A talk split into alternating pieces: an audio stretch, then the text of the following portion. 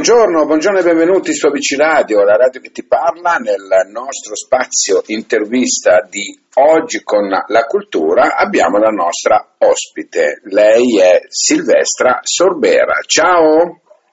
Ciao a tutti e grazie per lo spazio. Grazie a te e grazie alla Blitos che adesso comunque andremo un po' a parlare, oltre che parlare di te e di tutto quello che hai fatto a livello editoriale. Allora, con la Blitos hai editato ultimamente Rinascita Storie di Donne, giusto? Esatto, sì, è uscito ad aprile del 2021. Ecco, un bel, un bel eh, romanzo dove si affrontano quattro donne, le proprie vite, le proprie storie, le proprie situazioni. Come mai nasce questo libro, Silvestra? E nasce da una serie di donne che ho conosciuto, alcune della mia famiglia, altre storie di persone che non sono parte della mia famiglia ma che ho conosciuto per vie traverse. Ha una linea temporale unica perché il primo racconto parte dal fascismo, quindi Rosa, che poi è suo Rosa, vive in epoca fascista. E poi si va avanti in linea temporale con la seconda guerra mondiale, gli anni 70 fino ad arrivare, non dico ai giorni nostri, ma quasi. Sono tutte donne che nella loro vita hanno dovuto lottare per qualcosa. Rosa non voleva diventare suora, ma aveva un fratello gerarca che comandava dentro e fuori casa e gli viene tolta persino la figlia. Eh, di Asia Unita vivono la seconda guerra mondiale, i stenti, tutta la ricostruzione.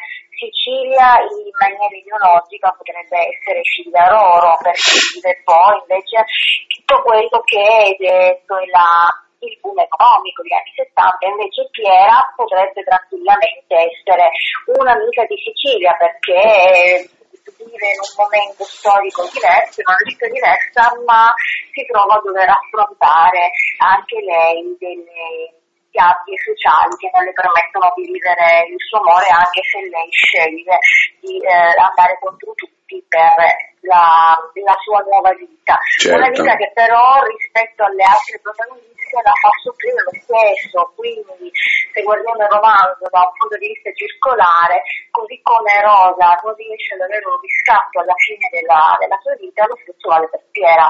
Beh, sì, ho capito, ho capito. Infatti il, il libro è uno spaccato no? di, eh, praticamente di questa situazione negli anni dove le donne eh, con fatica per cercare di trovare una, una, propria identità, per cercare di trovare una propria libertà e tu affronti questa problematica, devo dire in un modo eh, molto eh, soft, molto tranquillo, nel senso che fai arrivare a chi lo legge proprio quello che tu volevi dire. Ecco, questo, questo è molto importante quando si affrontano, secondo me, problematiche così di spessore degli anni passati, no? dove la donna comunque era considerata sappiamo tutti, al di sotto. Ecco. Senti... Eh, purtroppo anche adesso, quindi siccome dare giudizi non è, non è mai bello, soprattutto in un libro, quindi la donna continua ad essere spesso succube della, della società, perché a volte paga due volte il prezzo di, di scelte eh, liberali, ancora oggi non è così facile riuscire a, ad ottenere gli stessi diritti No, no, ma ci stavo arrivando, che ancora oggi purtroppo, nonostante passi da gigante, ancora oggi si fa molta fatica. Ecco, per cui il libro sotto questo aspetto è interessante per questa motivazione, no? perché questo è un proseguimento nella vita di oggi dove purtroppo ancora oggi si fa fatica. Ecco, questo, questo, è quello che intendevo dire. Senti, eh, questo è il primo libro che editi con la Blitos. Sì, con la Blitos sì, è il primo. Perché tu ne hai fatti parecchi, però ehm, fammi capire un po' da come hai cominciato a scrivere. Ma io ho cominciato da, da ragazza, una, un pomeriggio d'estate perché mi annoiavo avevo da poco letto Camilleri, La forma dell'acqua, che poi è diventato il libro della mia tesi di laurea su fiction e letteratura. E ho iniziato a scrivere un personaggio, un poliziotto che si chiama Livia, proprio perché ho, ho letto per la prima volta quel nome, mi ha affascinato tantissimo e a 17 anni decisi che se mai nel mio futuro ci fosse stata una figlia femmina si sarebbe chiamata Livia cosa che poi è accaduta, infatti mia figlia si chiama così. E, e ho iniziato con quello che è tutt'oggi il mio personaggio di punta, ci sono cinque libri, il sesto uscirà quest'anno verso aprile-maggio di, di questo 2022.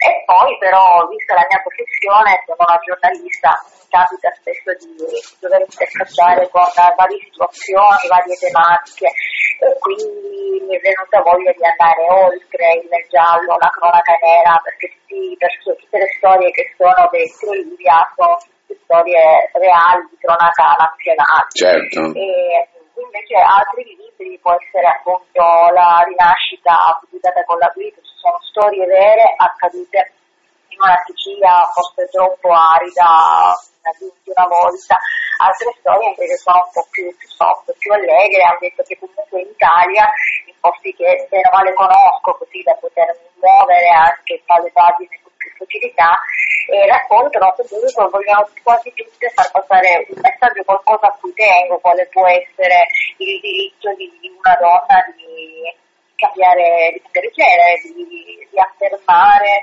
il suo amore verso un'altra donna o può essere il diritto di una donna che di decidere di, di abortire, di non doversi necessariamente sentire in colpa o di, eh, al contrario, eh, volere un figlio a tutti i costi e farebbe un patto col diavolo se lo vogliamo chiamare, come la fecondazione assistita, visto che nel 2011 eh, era stata eh, elencata come uno dei peccati capitali e quindi eh, se vogliamo metterla così da questo punto di vista bisognerebbe chiedere scusa a Marcuccia di cosa, di aver voluto fare un figlio Certo, certo. Senti, ehm, io sto eh, così scorrendo la tua editografia no? e, e, vedo che ci sono probabilmente eh, dei libri molto molto interessanti. Ecco, affrontano tutti problematiche di donne? No, no, non tutti. Eh, Numeri Amore e Guai non affronta nessun, nessuna problematica, è una tranquilla storia d'amore tra eh, due persone romance classico dove i due protagonisti prima si odiano e poi no. Amiche per caso che ho scritto con Maria Antonietta Barbara che è una mia carissima amica non ha una tematica particolare, è una storia di tre donne che scombussolate dalla vita, donne di età diverse, perché sono parlando 50, 30, 20 anni, per problemi economici si trovano a dover dividere una casa, ognuno con i loro, con i loro problemi, si odiano all'inizio perché quella di 50 anni è una signora molto ricca che non ha mai assaggiato in vita sua, cioè si trova senza soldi a dover spazzare per terra e invece la ragazza di 20 anni ha il piena di vita, comunque potrebbe essere a 20 anni, quella di 30 invece è un po' più problematica, in serio, un amore irraggiungibile, alla fine poi scopre che lui è innamorato di un'altra e lei deve rimettere in piedi la sua vita.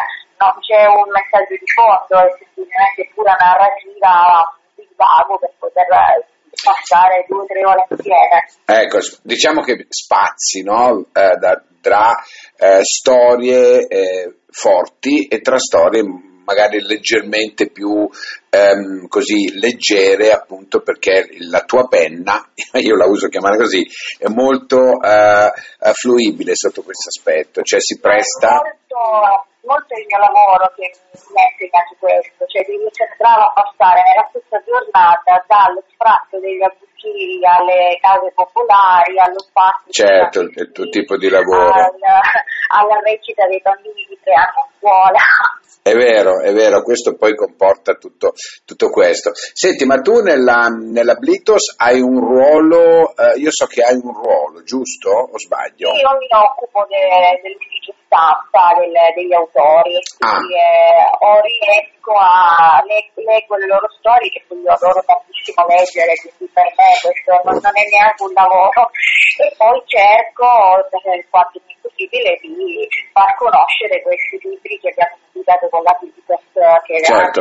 spazia dal, dal giallo al fantasy a storie forti di donne come quelli di Maria Dolores Secco che con due libri ha, ha, trattato delle tematiche molto particolari, anche molto pesanti, ma belle, attuali. Senti eh, Silvestra, secondo te no, oggi ehm, in Italia si legge, si legge o si scrive di più? Si scrive di più che si legge. E, e come eh, mai questo secondo te? Da cosa dipende? Ma eh, un po' dalla voglia di mettere su carta i propri pensieri, che a volte sono illegibili, perché io faccio anche l'editor e quindi capitano delle storie veramente senza capo né coda. Altre volte perché si pensa di sfondare. Io una volta mi è capitato di intervistare una, un autore e io ho chiesto come mai deciso di scrivere. La risposta è stata speravo di pagare il mutuo, ma non è così, ecco, non è... eh, non è... Fosse così semplice. Oh, no, ci, sarà, ci, sono sicuramente quei casi letterari, eh, però non tutti siamo casi letterari. Eh, ho detto siamo apposta perché mi metto in mezzo anch'io. Eh, e un po' si scrive perché fa piacere trovare il futuro in copertina. Diciamo che la pandemia ci ha portato a riscoprirci un attimino. Ma non lo so, io la pandemia l'ho vissuta poco rispetto agli altri, perché se a me chiedi cosa è stato nel 2020, la prima cosa che mi viene in mente è nata mia figlia. E poi dopo mi ricordo che c'è stato anche il Covid, quindi l'ho vissuta in, in una bolla, eh, una bolla romantica che non perché la gravidanza sia il momento migliore della vita, anzi, eh, perché appunto aspettavo la mia bambina e quindi fortemente voluta, pertanto è stato proprio una cosa particolare. La pandemia eh, ci, ha, ci, ha, portato a dover essere, dovevamo essere tutti migliori, invece per come la vedo io non, non lo siamo. Ci ha portato a stare più in casa, quindi magari a scoprire delle passioni che avevamo, che avere tempo che prima non avevamo e a fare qualcosa di nuovo. Poi è assolutamente vero che sono usciti dei racconti, dei romanzi scritti in, eh, durante la pandemia che hanno molto, molto spessore. No, ma intendevo dire, intendevo dire questo, no? il fatto che comunque ci siamo ritrovati bene o male in una situazione così eh, obbligatoria no? di stare in casa uno eh. barra due mesi, quanta gente si è messa lì con la penna e magari ha cominciato a scrivere dei pensieri, delle piccole cose che poi si sono... Sì sicuramente è stata una buona percentuale delle, persone che l'hanno fatto, poi ovviamente come dicevo prima non tutte hanno lo stesso peso, alcune poi rimangono nel cassetto solo perché si ha voglia di, aveva voglia di scrivere, magari mh, la scrittura può essere anche una terapia, non ovviamente intesa da, una, da uno psicologo, però magari senti quella voglia di mettere su carta i tuoi pensieri solo per sfogarti un po'. Certo, certo. Senti, hai fatto qualche rappresentazione dal vivo di rinascita? No, ancora no. Ancora no perché appunto dovuto a questa situazione, ma hai intenzione di, di, di, di, farle dal vivo per far vedere proprio dal vivo storie di donne? Sì, mi, piace, mi, piacerebbe molto e soprattutto portarle in Sicilia, che sono i luoghi dove è stata creata la storia, però purtroppo la, la pandemia ci aiuta e continua a non aiutarci, anche fare un incontro con, eh, con i lettori eh, tra mascherine sicurezza, si, è, si, ha sempre paura, o adesso poi con uh, Super Green Pass, Green Pass base, tampone un gran pastrocchio. un macello. Eh, eh, anche voler organizzare qualcosa significa anche assumersi la responsabilità delle persone che hai in sala e allora forse meglio aspettare un po' per, per tutelare tutti. Senti, parlando della Blitos, che realtà è oggi come oggi? Ehm, eh, nel senso che oggi come oggi è difficile proprio inserirsi in questo ramo, no? Perché c'è tanta concorrenza, ci sono tante case editrici, tante situazioni, ma tu così, indipendentemente dal tuo ruolo, come la, come la vedi la Blitos? Come la vedi inserita? Allora, la Blitos è una grande famiglia perché l'autore non viene abbandonato a se stesso come si dovrebbe fare in una famiglia, nessuno viene lasciato indietro. E io case editrici ne ho girate diverse, e sia perché ho lavorato dietro le quinte, sia come autrice.